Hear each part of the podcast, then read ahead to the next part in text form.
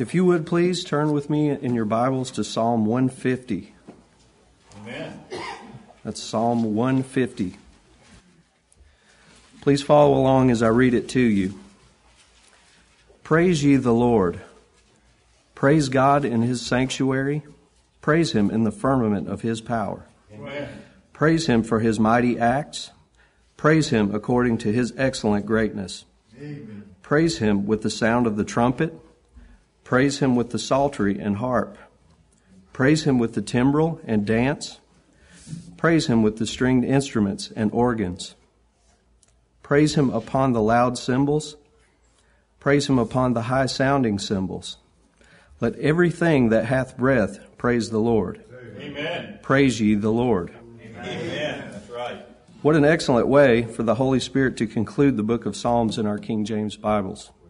Right. What a short, power packed message of instruction from the living God to his chosen people concerning his praise. This psalm, although only six verses in length, contains 13 explicit commands which address every creature, both those who dwell on the earth and those residing in the heavens, directing, directing them to praise their Almighty Creator. Amen. Verse 1 Praise ye the Lord. The God of the Bible strongly desires the praises of his people. Right. Here he commands it specifically, just as he does in many other places throughout the Holy Scriptures. It's to be understood from this verse that the praise of Jehovah is to be offered corporately. This is one of the countless things I love about our King James Bibles. The word ye in the verse shows the discerning reader that more than one person is being addressed by the command. Right. Otherwise, the verse would say something like, Praise thou the Lord. Right. Praise ye the Lord. It was corporate command then, and in that aspect, not much has changed under the new covenant. Jesus, who is God in the flesh, said in Matthew 18:20, "For where two or three are gathered together in my name, there I am in the midst of them." Amen. So if Jesus is God, and Jesus said that he would be in our midst this morning as we gather together in his name, then essentially God is saying that he will be in our midst this morning. And that's a humbling thought. Let's praise his glorious name for it. Furthermore, we are instructed by the beloved apostle Paul in the book of Hebrews to assemble ourselves together on a regular basis to praise our God as a body of believers. Our Lord is so gracious to us that He doesn't just stop here in this psalm with the command, but He goes on to tell us both how and why to do it. Praise God in His sanctuary. For the people to whom this psalm was originally written, the sanctuary was found in the Lord's holy temple in Jerusalem, where Jehovah once dwelt on earth. It is also quite remarkable to me that even though all, nearly all of the 135 occurrences of the word sanctuary in our Bible refer to this place inside the, the, the tabernacle or the temple, the very next one in our Bibles that we find after this verse is used to allude to the coming Messiah in Isaiah 8, which says, Sanctify the Lord of hosts himself, and let him be your fear. Let him be your dread, and he shall be for a sanctuary, but for a stone of stumbling and for a rock of offense to both houses of Israel, Right. for a gin and for a snare to the inhabitants of Jerusalem. Amen. You see, brethren, according to 2 Peter uh, 3, there's coming a day when the Lord is going to burn all this up with a fervent heat. Right. The good news to those of us who are adopted children of our Heavenly Father have a God given sanctuary in Jesus Christ. Amen. He is our refuge and Redeemer. Let us praise Jehovah boldly and faithfully within the secure confines of this sanctuary, that is, the sanctuary of our position in Christ Jesus our Lord. Brethren, everything Christ did while he was on the earth praised Jehovah. And by praising him and worshiping at his feet, we are in turn praising and worshiping the Father in heaven who sent him. Again, more specifically concerning the Lord's praise and how it's to be offered in a New Testament church, Paul exhorted the Colossians let the word of Christ dwell in you richly with all wisdom, teaching and admonishing one another in psalms, hymns, and spiritual songs, Amen. singing with grace in your hearts to the Lord. Right. Now we're getting somewhere. I wonder why he said singing and not playing. Can the Word of God dwell richly in all wisdom inside of a hollow box with strings attached? Uh, can it inhabit the sounds that such a box can produce, even if they're pleasing to our flesh? Well, now I can be the first one to inform you all that a distorted guitar chord blasting from a stack amp at 170 decibels can't admonish anyone to do anything except evacuate the premises in order to prevent permanent hearing damage. And I'll have more on that in a few minutes. Verse 2 Praise Him for His mighty acts. We see here that God is telling us some things for which we should praise Him. Right. Which of His mighty acts would you like to praise Him for this morning? Right. For His magnificent creation of the heavens and the earth? For the fact that He delivered, delivered Moses and the Israelites from Pharaoh and then utterly destroyed that man and his armies in the Red Sea? Right. How about for strengthening David's hand to slay Goliath? All of those things are worthy of his praise. How about the fact that he took on human flesh in the incarnation of his beloved Son, Jesus of Nazareth, and then died a sinner's death to save his elect for their sins and the consequences of eternal judgment in the lake of fire? Amen. I, for one, would like to praise him for the fact that he used that same power that it took to raise his Son from the dead to cause me to be born again into his Holy Spirit. That's right.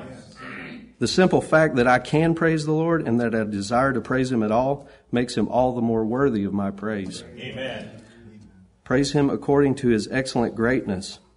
This is another crucial element in how the God of Abraham, Isaac, and Jacob desires to be worshiped. He is greater than anything that our feeble minds can imagine. Oh, that's right. He excels every, in everything that He does. His works are perfectly designed, and all His judgments are true and just and right. Amen. Psalm 47 2 says, For the Lord Most High is terrible. He is a great king over all the earth. Right. Does such a God as this deserve to be represented on earth by a congregation of sloppily dressed, irreverent, Starbucks drinking, sandal wearing, effeminate belly worshippers to the sounds of rock music? God forbid. Amen. Our Lord, our Lord deserves our utmost respect and holy fear. We should wear the best and most modest things that we have to His assembly and approach His worship with as much zeal and fervent passion as possible, for He is worthy of our best effort. That's right. So let us sing to Him this day with our might, because that is how we worship Him according to His excellent greatness. Amen. Verses 3 through 5, I'm not going to read those again for the sake of time, but as we approach those verses of this psalm, we must do so according to their context in order to keep from wresting them to our own destruction as a congregation. Right. We must be mindful that they were originally written for the children of Israel under the Old Covenant. Such New Testament scripture, search the New Testament scriptures and you'll notice there isn't a single mention of using instrumentation in corporate worship of the Lord. Right. Jesus and his disciples certainly didn't do it. Uh, both Matthew 26:30 and Mark 14, uh, 14:26 say exactly the same thing. And when they had sung an hymn, they went out to the Mount of Olives. You'll notice that later Paul told the Ephesians to be filled with the Spirit, speaking to yourselves in psalms, hymns, and spiritual songs, singing and making melody in your heart to the Lord. Trust me, brethren, if anyone has taken verses 3 through 5 of this psalm out of context in this congregation, it was me. I dedicated the better part of my life to learning, writing, recording, and skillfully performing contem- contemporary Christian rock music in hopes of winning the lost for Jesus. And for those years, I have nothing to say except, Lord, I have sinned and perverted that which was right, and it profited me not. Followed by, I esteem all thy precepts concerning all things to be right, and I hate every false way. Amen.